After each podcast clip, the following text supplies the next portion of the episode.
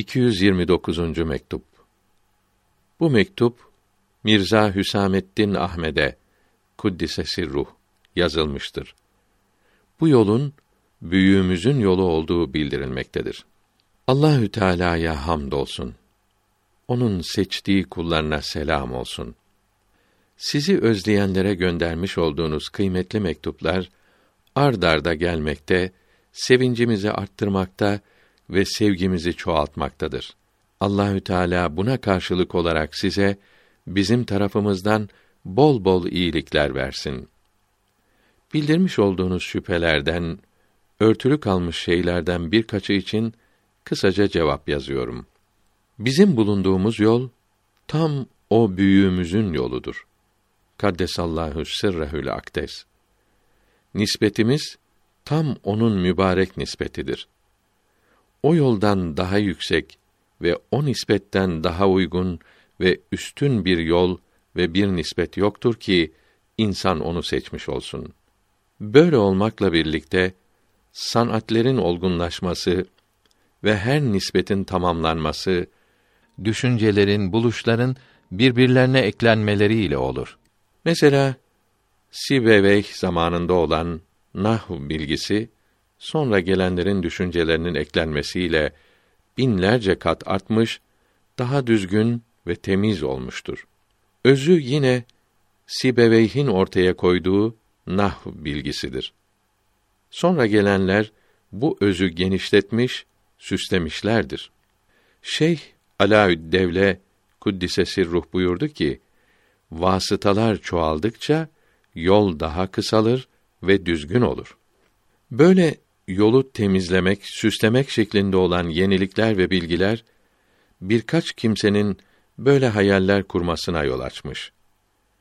İyi incelenirse bütün bunların kendiliğinden olduğu, yorularak, uğraşarak yapılmadığı görülür. Bu fakirin kuddisesi ruh mektuplarına ve risalelerine bakacak olursanız bu yolun eshab-ı kiramın aleyhimür rıdvan yolu olduğu anlatılmaktadır. Bu nispetin her nispetten daha üstün olduğu gösterilmektedir. Bu yol ve bu yolun büyükleri öyle övülmektedir ki bu büyüklerin yetiştirdiklerinden hiç kimse bunun yüzde birini bile söylememiştir. Bundan başka bu fakir her gün ve geceleri her hareketimde ve sözlerimde bu yolun edeplerini ve emirlerini titizlikle gözetmekteyim. Kıl kadar ayrılığa ve yeniliğe göz yumulmamaktadır. Ne kadar şaşılır ki bütün bu iyi taraflar görülmemektedir. Eğer üzüntülü bir günde dostlardan birine biraz sert söylenmişse bu göze çarpmıştır. Şuna daha çok şaşılır ki siz de böyle boş sözlere inanmaktasınız. İşitir işitmez rahatınız kaçıyor. İyi gözle bakmak lazım ise bu iyi gözlülük yalnız böyle söyleyenler için midir? Bize hüsnü zan olunmaz mı? Sözün kısası şudur ki dedikodu sözlere inanılacak, dostluk bunlara göre olacaksa söz taşıyanların ellerinden kurtuluş olamaz. Bunun için de sağlam dostluk kurulamaz. Dedikodulara kulak vermeyiniz ve geçmişleri unutunuz. Böylece dostluk yıkılmasın, eski sıkıntılar aradan kalksın. Büyük hocamızın çocuklarının yetiştirilme, okuma çağları geldi ve geçmek üzeredir diyorsunuz. Ve kıymetli vasiyetlerini hatırlatıyorsunuz.